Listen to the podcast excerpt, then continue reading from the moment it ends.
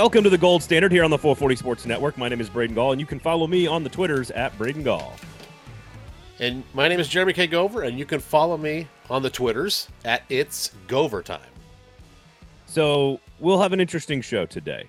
Um, coming up a little bit later on, we will define how big of a success the Stadium Series was. In my opinion, it was a massive success. I know the outcome didn't turn out the way we wanted it in terms of points and and the, the score, but we will dive into a million different things about Saturday evening that I think actually were a huge, huge, huge success. We've got some single season records that are almost all of which are on pace to be broken. All the main records for Nashville Predators players. Roman Josi gets to 500 points. He's chasing down David Legwand for that record all time. So we've got some positive stuff, lots of positive stuff to talk about.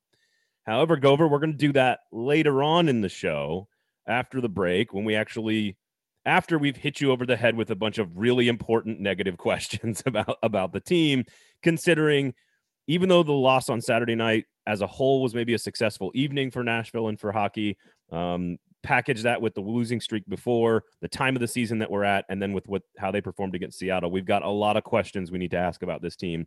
Uh, so it'll be negative half and then a positive half.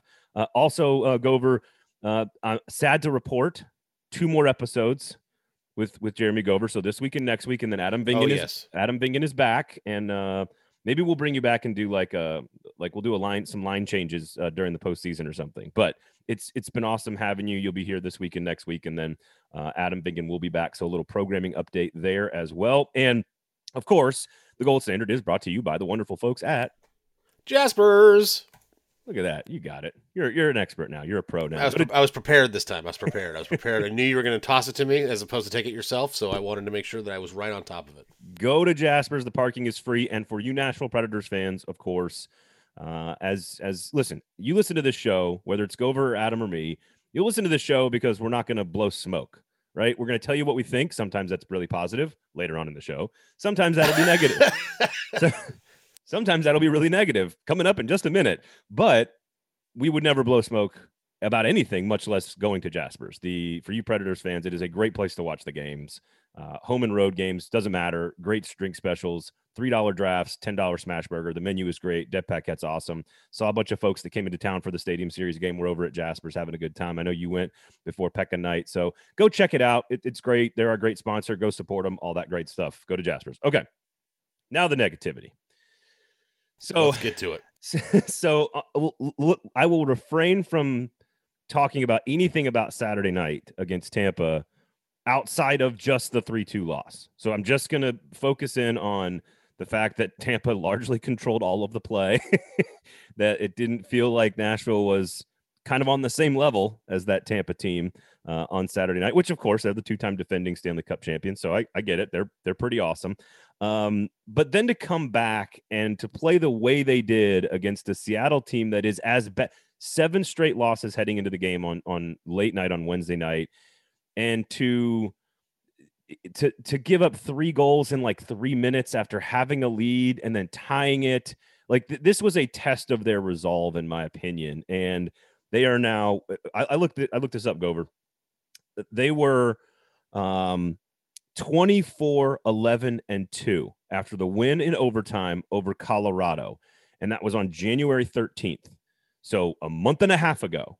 And we were like, this team, they're top, top in the Western Conference, top in the Central Division. They just beat a very good Colorado team in what we thought was a huge showdown for both of those teams. Since then, Colorado, I think, has scored a billion goals and hasn't lost a game, I don't think.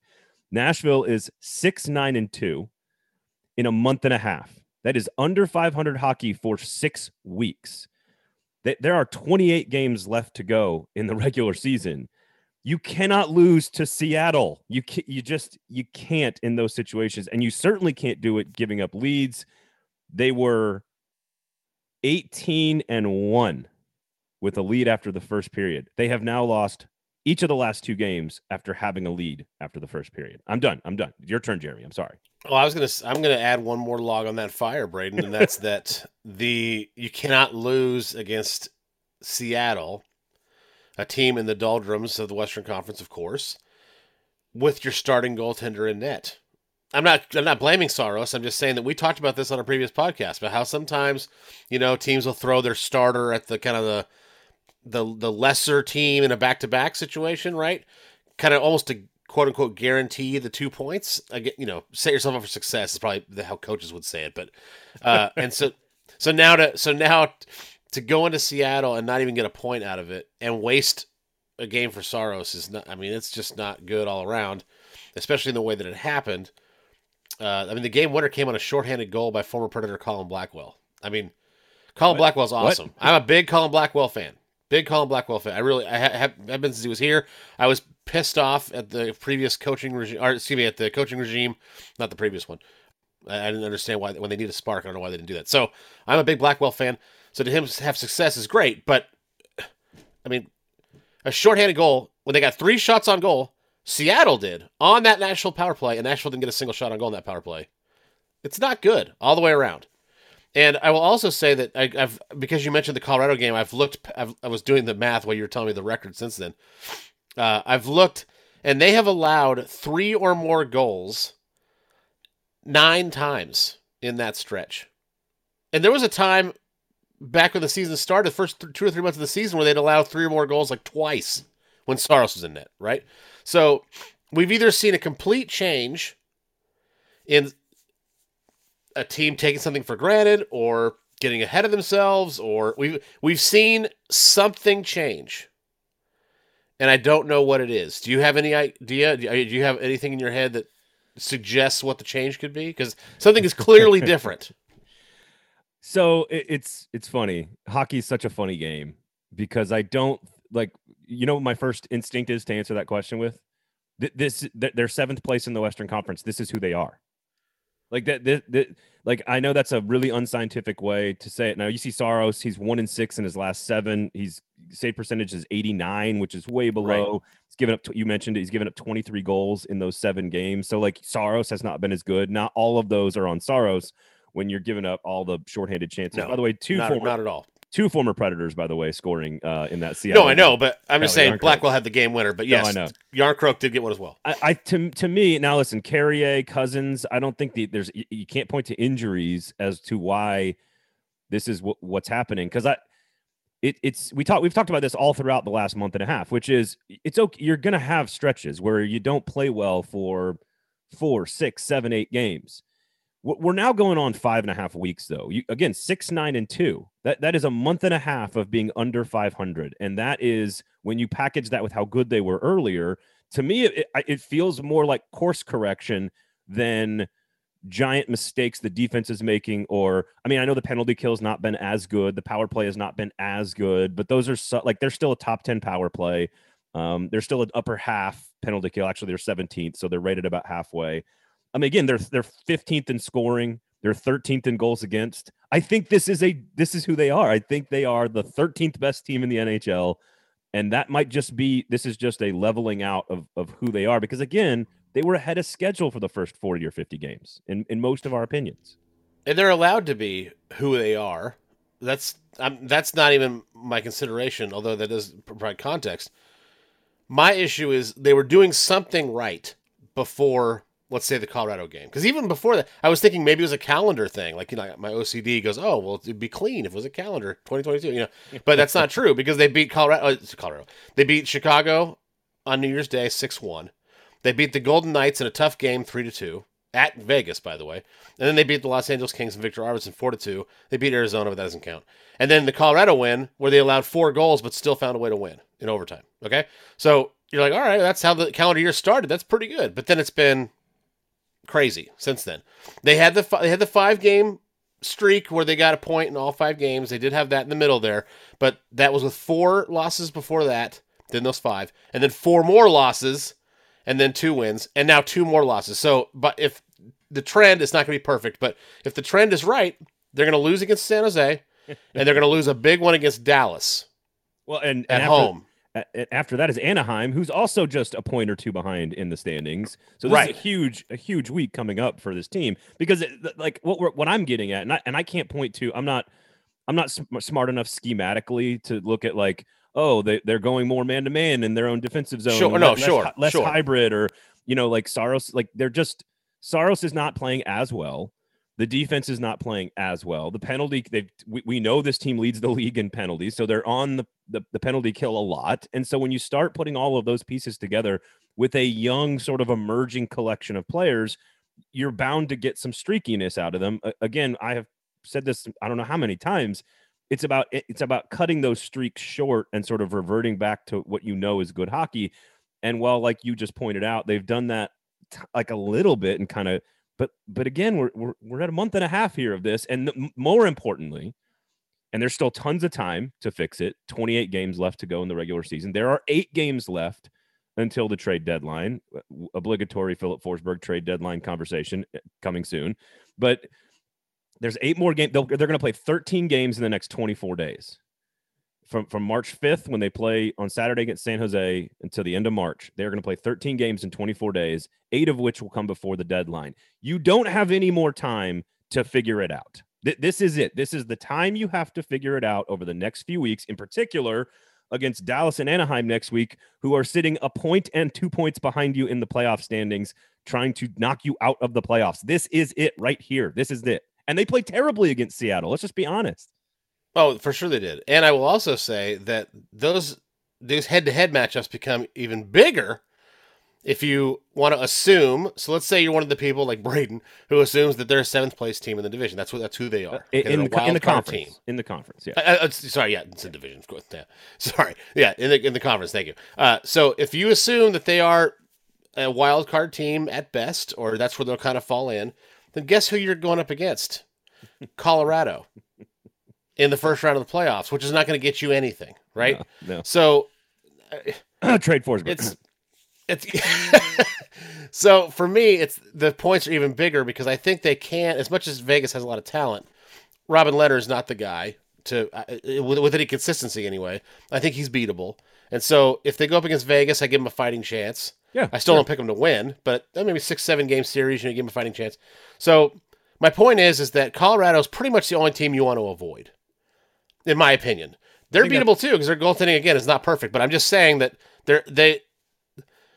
Long story short, if you can stay out of that eighth spot where Colorado's going to get the first, yep. then I think you're in good shape. Well, guess what? Beating Dallas and Anaheim are going to go even further than just beating San Jose or Seattle or you know Arizona, whatever, because that's going to push them lower. And if they do get in, then they get the big boys, and yep. you get to avoid them and uh, although losing to a team with 37 points uh, at this point of the season is is unacceptable. No, no, just, that's never good. But, but my point though, still that those are the teams no, you want to beat so you can stack points. But the head-to-head matchups against Dallas, Anaheim, those teams that are fighting for that last spot, even St. Louis for for the most part, like you know, because you can force them down, and so those those head-to-head matchups are the biggest point of emphasis, I think. I, I get, and I guess I should ask you, like, why do you think this team has played this type of hockey? What what is the change? What is the difference? I, I again, my argument is, I always thought best case scenario was sort of third place in the division to get out of that wild card slot, and if that was the case, then I think Preds fans would have to be celebrating this as a very successful, huge step forward as a franchise. And I still think you can argue getting into the playoffs is still way better than what anybody anticipated. That they're over under total on points. I want to say was like 86 or something, something, like that and, yeah. and they're they're going to blow right past that hopefully at least.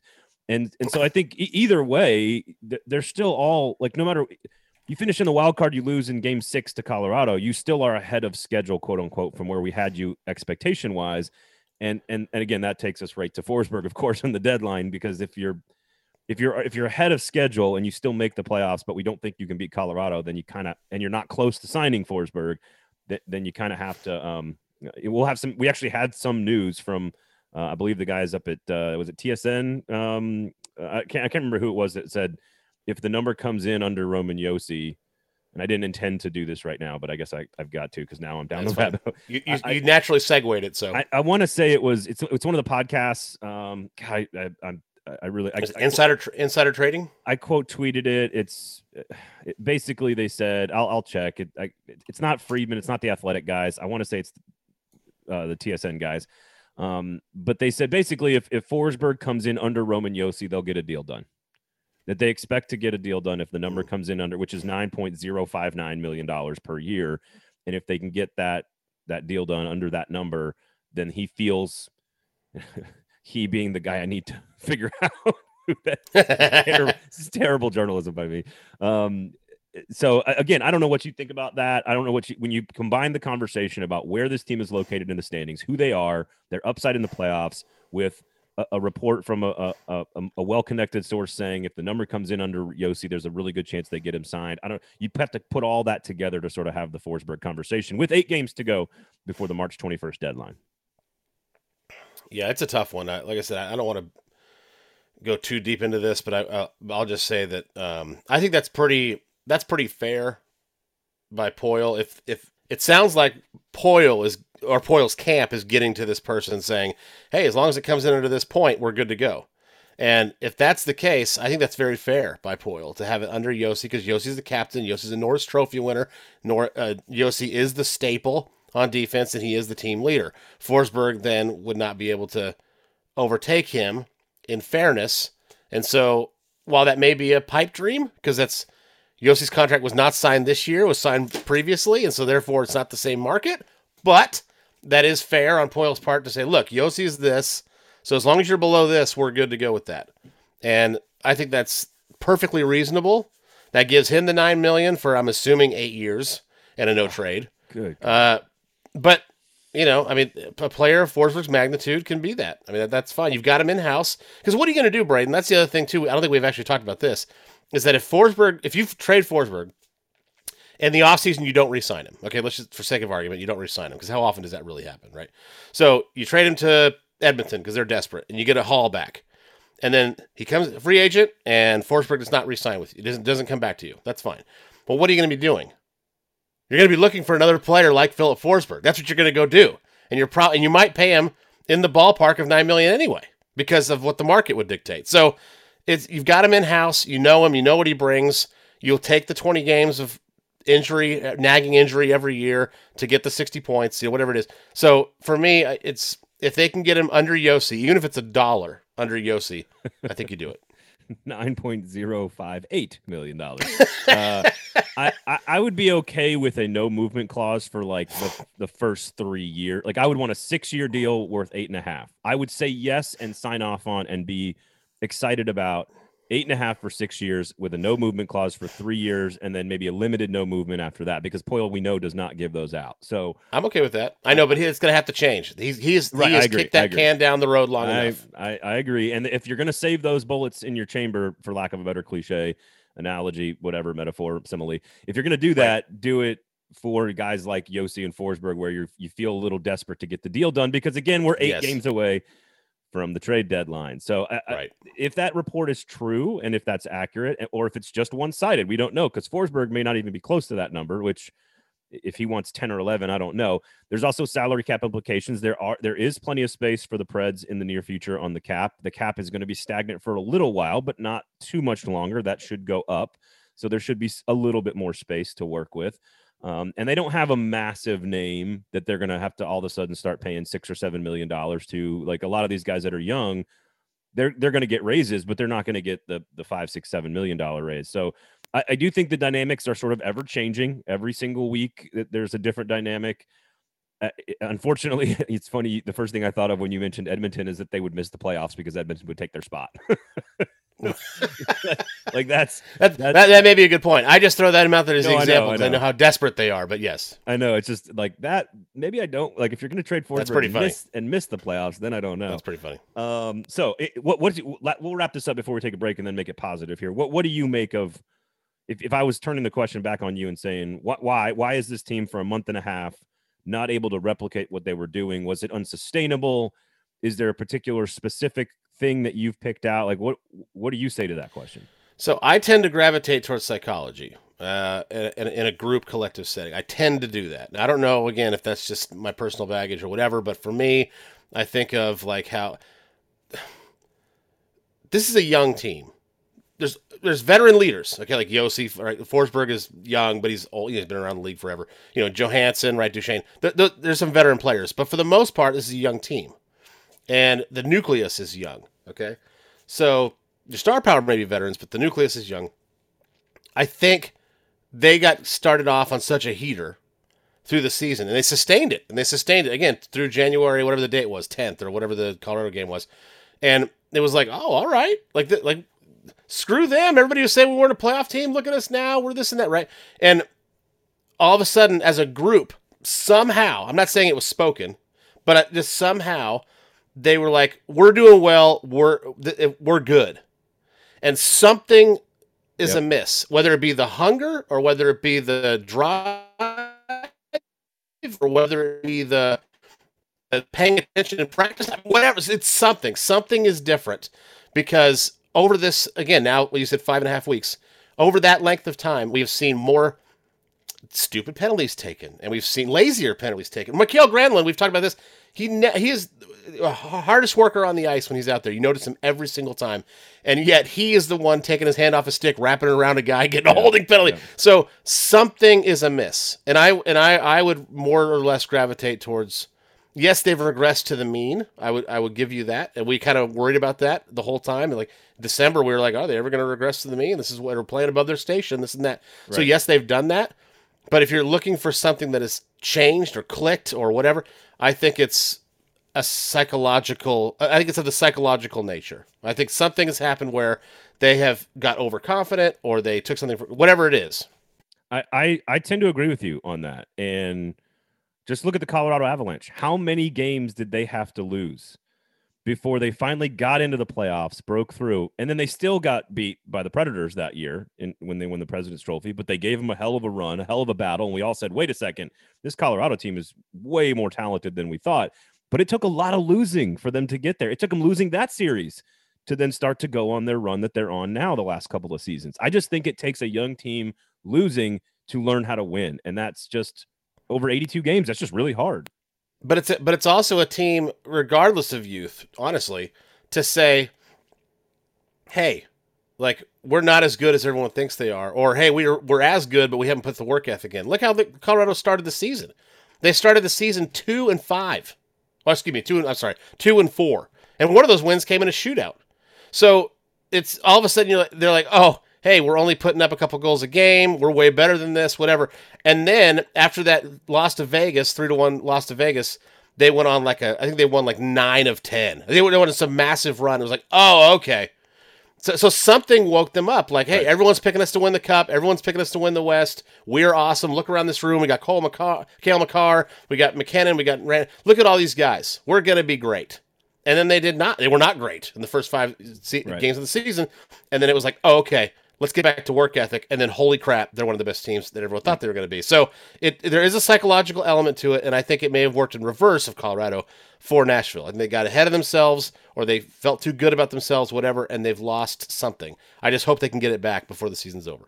That there's still plenty of time and there's time before the deadline to find it. If, if you've got big games this week when we reconvene it, they, they might be out of the playoffs or they might have a, yet another big win over a playoff rival like Dallas on Tuesday next week. So when we come back next Wednesday and and you know we do we do this show, we, will have a little bit more information and there'll be six games left to go before the deadline and maybe there's more news on Forsberg. So like there's this stuff is changing every single day and the good news about hockey which is also the bad news, which is it's just this very long season with lots of ebbs and flows and right now they're in, they're they're in one and they got to get out of it because now there's no more time. There's no more time left You've got three weeks to do it.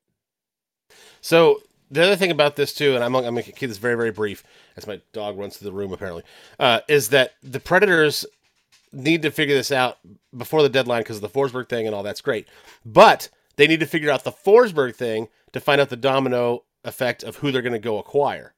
Do they want to go get a Phil Kessel who's unhappy in Arizona? Do they want to go get a Claude Giroux who we'll probably get to a thousand games before Philadelphia actually trades him. But uh, that you know, do they want to go get that kind of? But is it worth it to get those guys? If it's if, if they don't have, you, if it costs, if they don't have nothing, Forsberg, if it costs right. you nothing and it's a rental, then maybe. But I don't. I don't That's right. Them, I don't want them giving up any future assets. That's right. But if it, I don't want to stunt the the rehabilitation project. you know, totally I mean? agree. Totally agree. But Hynes just yesterday had mentioned that uh, uh, not after the game, before the game, had mentioned that uh, you know finding a winger for Ryan Johansen has been difficult because you have two lines that are solid and great, right? And then the other, and the Johansen's been he's been good too, but he hasn't had any stability on his line. So do you, you can get that with a Giroux or a Kessel, some guy like that, right? Shoot first guy. But again, you can't do that if you don't have Forsberg locked up. So Yeah. there's a huge pe- a huge puzzle here for Poile to figure out, and he's got about eight games to do it. Good luck, David. Uh, all right, that is the negative portion of the pod. No more negativity. It will be all positivity when we return. We'll talk about the stadium series, all the things we learned, all the things the national media had to say, as well as some single season records that could be broken here uh, for the Nashville Predators, some historical stuff. So all positive and all positivity when we return. All that negative stuff's out of the way. We got it out of our system. It's time to talk positively because there is lots of really good stuff that happened over the weekend. We will be right back. This is the gold standard here on the 440 Sports Network.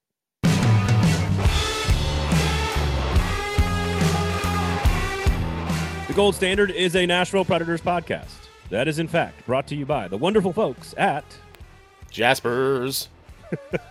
I was going to say, y- you've been on the show now a lot, and you do work. Wait, what, what's what's the what's your official title with the the the this this the acapella group, the barbershop stuff? What's the official title? bu- I, I am the video production manager of the Barbershop Harmony Society. okay. Do you do much singing, or is it No, I just don't rap? do any singing. No, I don't do any singing. So you will not sing about Jaspers for us impromptu on the podcast today. What I just did, and then at the top of the show, those are the two. That's, That's the most singing you're going to get. At. Yeah. You fulfilled your obligations. It's a little bit of an amateur vib- vibrato, and then that's uh, that's all I got. Okay, all right, fair enough. I just you you you and I were talking a lot about music during the uh, Stadium Series game on Saturday because there was a lot of music to critique uh, in that stadium. And I educated you about it might get loud. The director's cut, the the, uh, the deleted scenes, which you Ed- haven't seen, which I'm very disappointed in. Educated is a loose term, as someone who's seen it might get loud three hundred times.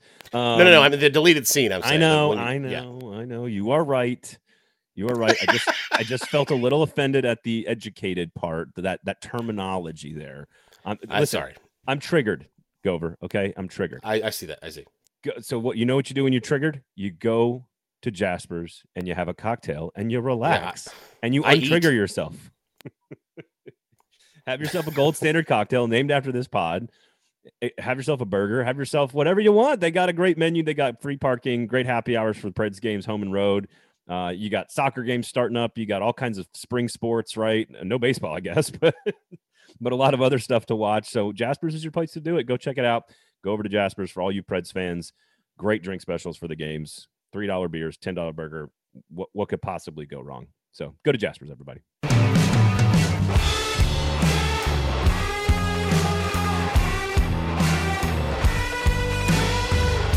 All right, Gover. Let's let's let's be positive here for a few minutes on the show. Is that okay? Okay. Let's be That- let's be fine. positive. It's my it's my blood type. Be positive. So I, I probably should know with two kids what my blood type is, um, off the top of my head.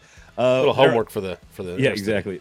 There are three regular season records that are um, uh, being attacked right now by Nashville Predators, and not by just one guy, by a second guy. I think we need to mention, uh, especially after the the the two goal performance against Seattle. But we'll get to that in a little bit. Let, the Stadium Series to me, I'm going to start with this very simply. I think it was a massive success, and I said this to you in the press box after the first period.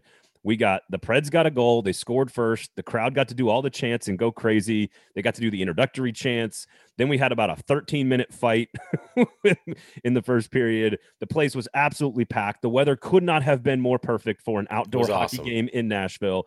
I, I after the first period, I said it does not matter what happens tonight in terms of points and goals scored and winners wins or lose win, wins or loses win, wins or losses. This is an like unmitigated massive success.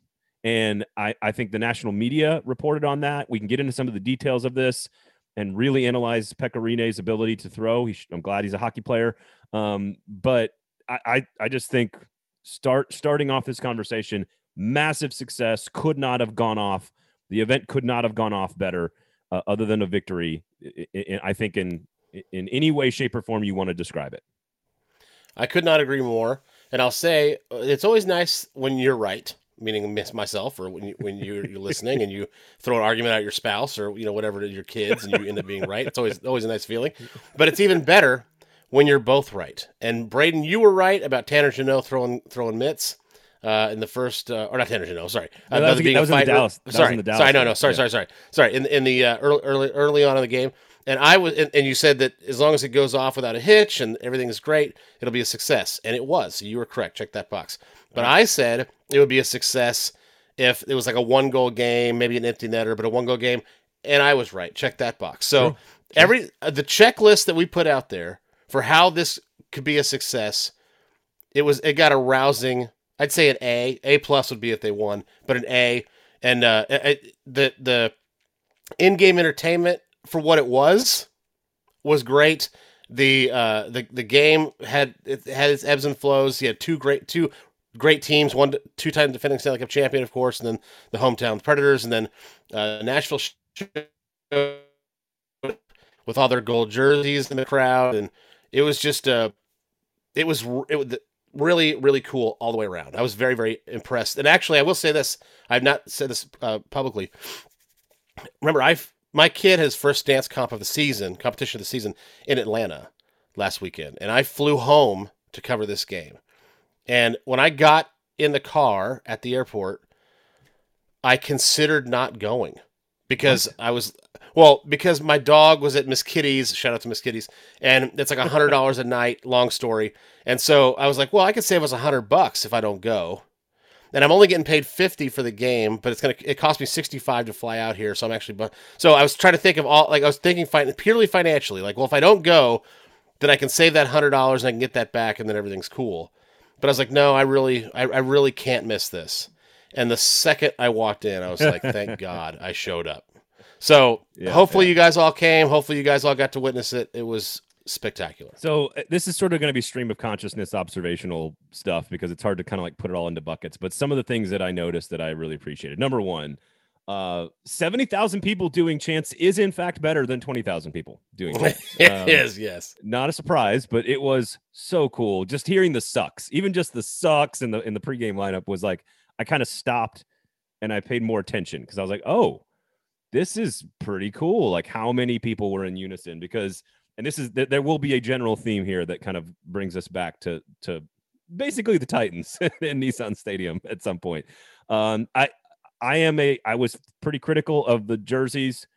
Um, I thought once you as as Adam and everybody kind of expected, once you see them out on the ice, especially at a distance like that, where they are designed to sort of catch your eye in a different way than in a hockey arena.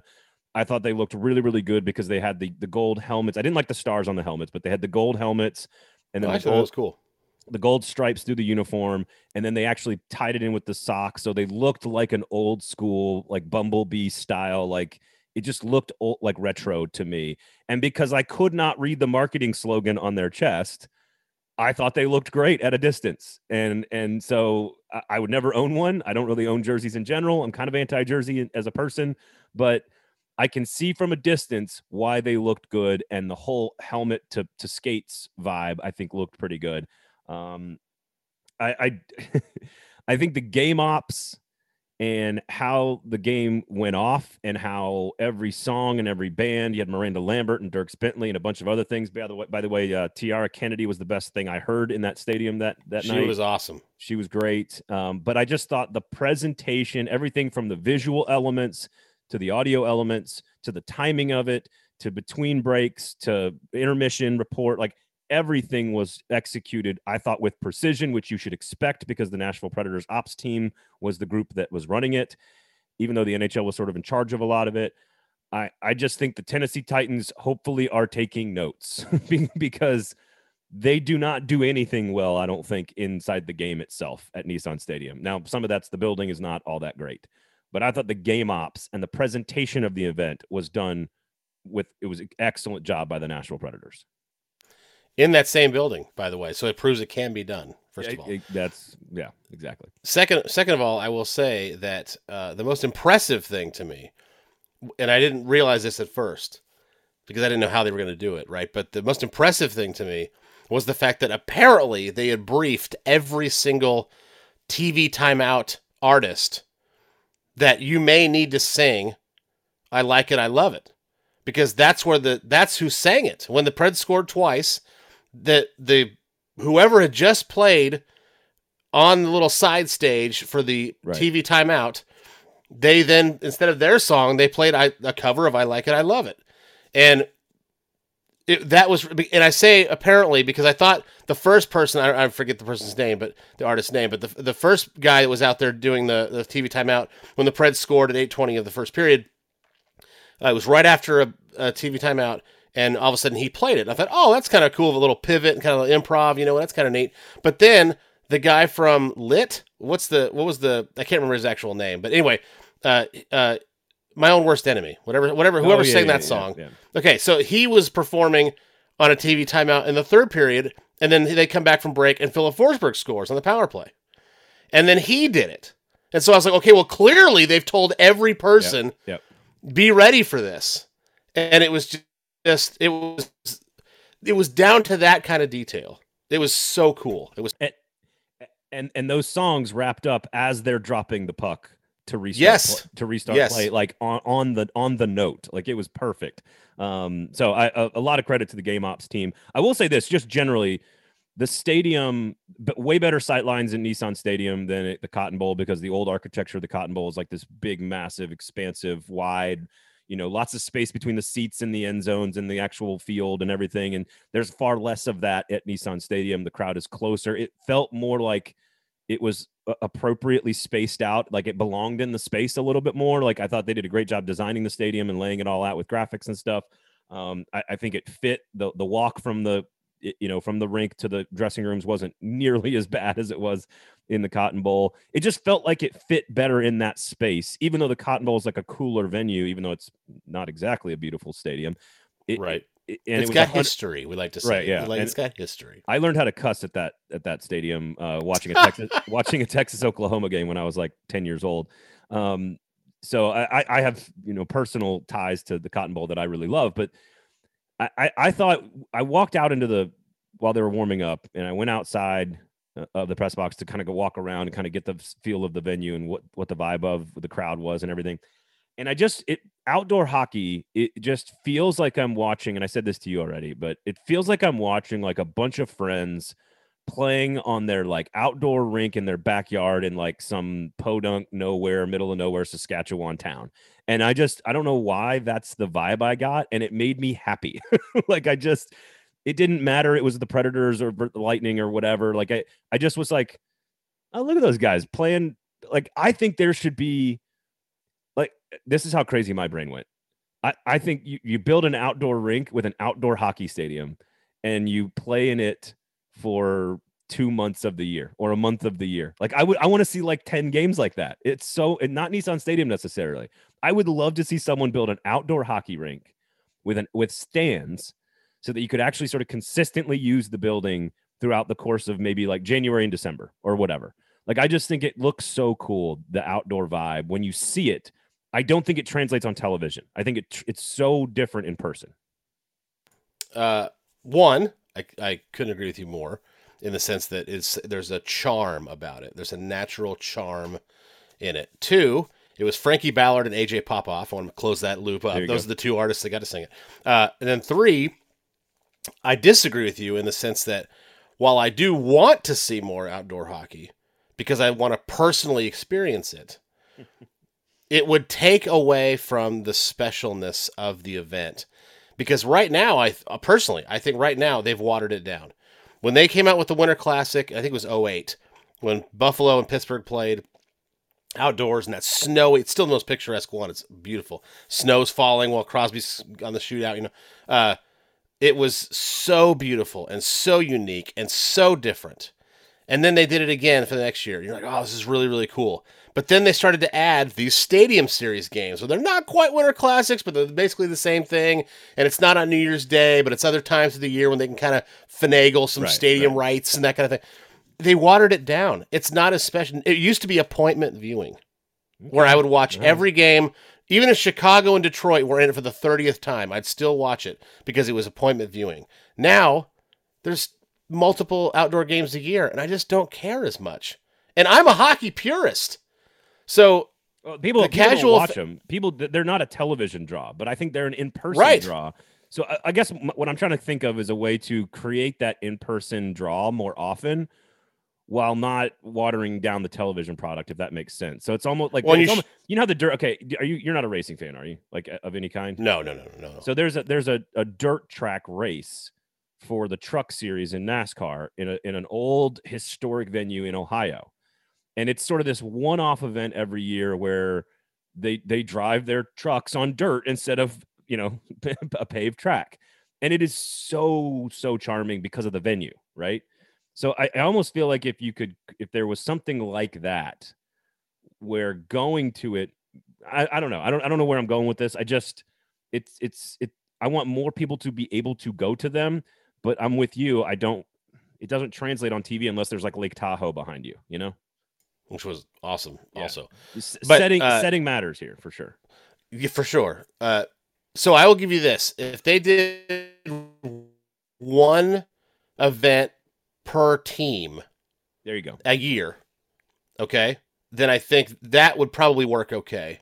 Or a weekend. You know, hey, it's outdoor weekend. Come hang out with. Now you're not going to sell seventy thousand tickets. That's for damn sure. No, If I think like a thirty thousand. But you could do a thirty thousand, right? You could do a thirty thousand, and you could do and you could sell those both those games out, and or what you know. Again, I'm just assuming it's a weekend, and then you know what. But there's, more logistical nightmares to that. But I but I agree that that would be cool. But I will also say to your example, maybe it was a bad example, but to your example, you just said once a year they do this dirt track thing, Yeah, and that's exactly right. the point. Right. It's right. once, so it's cool to watch. I, I don't know. There is going to be a brand new 30,000 seat stadium that's not going to be used in December and January in Nashville. So I'm just, I'm just saying.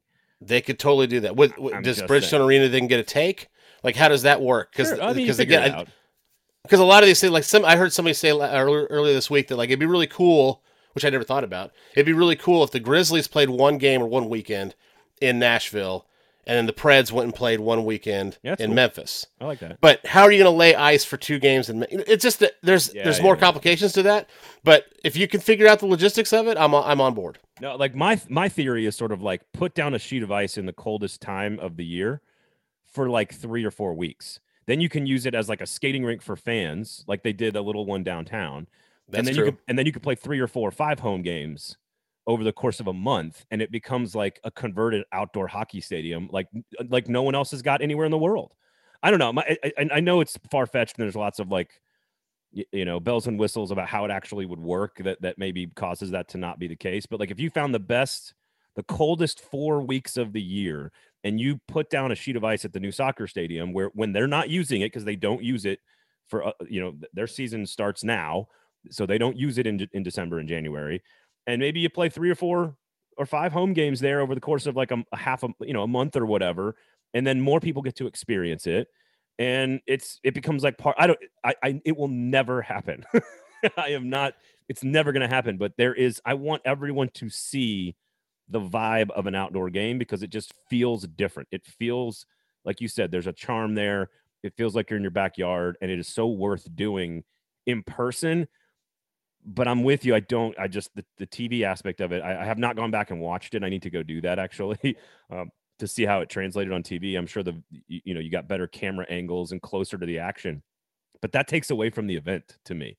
Like I, the event is seventy thousand people cheering, and the event is the outside and the cold and the breath and the, you know, the ice sheet was great on Saturday. So anyway, we're we're we've waxed poetically enough about this. Um, and and my you know cockamamie scheme about playing a month of hockey outside in Nashville. um, all right, some records. I, are- I like. Sorry, I just put a bow on this. To say, I love the idea if they could figure out how to give it to every team. yeah, I, think that's fair. You'd have to find a place kind of like that every, everywhere. I, I'm with you on that. All right, we'll wrap this up here. Um, couple of records. Just want to remind everybody, sort of tracking these, especially with Forsberg trade talks. But 34 goals is the regular season record by Viktor Arvidsson. Filip Forsberg has 27, so he has eight games to score seven goals to tie that record in, theor- in theory. Well, Um, that- well, yeah, that's true. He has eight games. That's true because he might not be here. So he might not be here. Um, if he stays here through the deadline, I imagine he'll break that record. But even Oh, if yeah. he doesn't, and even if he's traded, Matt Duchene has 25 goals and is only nine away and could absolutely break Viktor Arvidsson's single season scoring record. Roman Josi and he will not be traded. and he will not be traded. So that, wouldn't that be ironic that you trade Filip Forsberg and then Matt Duchene breaks the record? that would Yeah. be super ironic. Uh, Roman Josi, of course, a couple of assists on on Wednesday evening. He's up over. He's got 501 points now. One of the fastest defensemen in NHL history. I don't remember exactly what it is. I want to say one of the top four, five, six fastest defensemen to ever get to 500 points. Um, That's impressive considering the gluttony of amazing defensemen, especially offensive defensemen this league has seen over the years. Yep, 566 points is David Legwand, so he's not going to get there this year. Obviously, he would need mm-hmm. a, a, you know an insane last three weeks, but he'll get there next year. Josi will be the all-time points total leader yep. for next season. He's got 41 assists right now. The record is 54 for a season, so he only needs 13 assists the rest of the way. His record or the Preds record? The Preds record for the single season is 54. So Josi will will break that number with 13 more assists. And then Josi has 55 points, and the total, of course, Paul Kariya 85 yeah. points uh, is the, on, the only player ever in Predators history to score over 80 points, and Josi is on on pace to break that as well. So in theory, you could have the single season goal, assists, and points total record all broken in the same year, which would be pretty incredible. Yeah, I mean, th- look, the the fact that you see one record broken, it's tremendous, right? If the goals record right? Like, okay, like uh, for everybody else around the league, 35 or what, you know, that's not that much. Not, but, but, but, but Preds fans for 22, 23 years have been, you know, that, that's an incredible mark to get to 30 goals. And so the fact that he could actually break the goals record. And then, oh, by the way, there's a points record that could be smashed by a defenseman, no less. And then there's an assist record that could also be smashed. Like, it's it's crazy to think that these all these things could happen. You're right. The all-time points record's not going to it's he's not going to get there this year, but uh, early next October, November next year, he's gonna he'll break it, assuming no injury, of course. And uh, it's it's just an exciting time offensively. N- no Predators fan right now can have can just lean on that lazy argument of like, well, they never have any offense. The Predators are horrible at offense. That's all gone out the window this season. So yeah, it's it's very very exciting. Yeah, Kariya, of course, has the, the assist record as well 54 and 52. He's one and two his two seasons in Nashville. Yes. Ryan Johansen in the President's Trophy year had 50 assists. Those are the only three times they've ever had a player go over 50 assists. And Mikael Granlund has 33. He could actually get to 50, a, a long shot, but he could actually get to 50 uh, in theory as well. He'll be uh, up in that top five or six or so. Um, so, again, there's a lot of guys on, on pace for some 50, 60 point seasons. And to get well, into the top the 10, all you need is 64 points. The rookie goals record.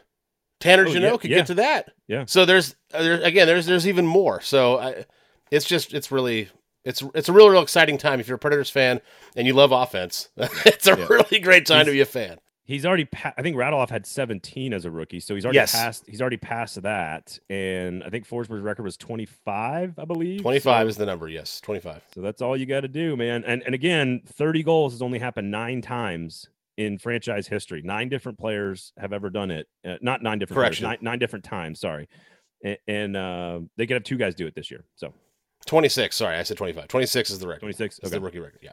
I don't know if he gets there, but to be number two on that list is pretty impressive. So, uh, just well, for an undrafted for an undrafted yes, guy that yes. had no fanfare whatsoever, and everybody was like, "Why did Poile protect him in the expansion draft?" Like, tw- I mean, he's got 18 right now. He needs six more goals. The time that's yeah, that's pretty great. Pretty or eight eight more goals. I can't do math either. Eight eight more goals. So, anything else you'd like to add? We've done all the negativity. We've done all the positivity. We've got the records. They'll play San Jose on Saturday, Dallas on Tuesday, Anaheim on Thursday. Huge week of again, huge next two and a half weeks for this organization and uh, and Filip Forsberg and the playoffs and the deadline and everything. So uh, we'll be back again next week, and then Adam's back the following week to to head us take us into the the trade deadline. Um, anything else you'd like to add to the great folks? It was an awesome evening in Nashville on Saturday night. Pekka Rinne was great. I thought I, I thought the entire weekend the national media has been raving about their experience. You got Ryan Whitney just saying like, you know, this is the greatest, you know, pregame outdoor hockey game I've ever been on because he's like getting wasted on Broadway or whatever. So, so um, people had fun, and that is what matters. And they said a lot of nice things about our city. So, the only thing I'll say is that it was really nice to hang out with you for once because we we always pass each other or you know whatever uh, at games or you know whatever it is. It was actually nice to sit with you for I mean, two and a half full periods basically, and just just cut it up and nobody rip on people and talk about games and you know, it just it was it was just it was really great. It was so I, I want to thank you for taking the time to sit with me. It was really awesome. Well, that was that's very nice of you. Um, but no one has ever said it was really nice to spend time with you, Braden. no one's ever Well- said that before. Well, it was. So get over it. It was. It was really great. no, it it was, was- a very nice surprise because we were not. For those who don't, we were not assigned seats together. I had found a seat with some elbow room because I just put on a plane, and I- and and around a bunch of dance moms for the whole weekend. So I needed my little my little bubble. So I found that, and then Braden came over in the middle of the first period or so, sat down, and we just talked about music and hockey and. Just ripping on people and t- just talking about the play on the ice and the festivities on- and all that. I mean, you know, all this for for about two hours. It was it was really really refreshing. So thank you, man, for doing that. Uh, I had a blast. Uh, go to Jasper's, of course, as well to watch all the games. Free parking, great uh, drink specials and food specials uh, during Preds games. Gold Standard Cocktail named after this podcast. Rate, review, subscribe. Check out the YouTube page as well. You got all kinds of stuff there uh, for all you national sports fans. Jeremy, where can people find you? They can find me at It's Gover Time on Twitter, and then if your local station subscribes to AP Radio uh, sports subscriptions, then you'll hear my work there. There you go. My name is Braden Gall. You can follow me on Twitter at Braden Gall. Tell me how all of my opinions are terrible there. I'm totally fine with that. And I'm honored. I'm honored if you take time out of your day to tell me how much of a moron you think I am. Thank you guys all for listening. Write a little review there on the on your podcast app. We really appreciate it. Uh, subscribe, tell your friends, all that great stuff. For Jeremy Gover, my name is Braden Gall. This has been the Gold Standard on the 440 Sports Network.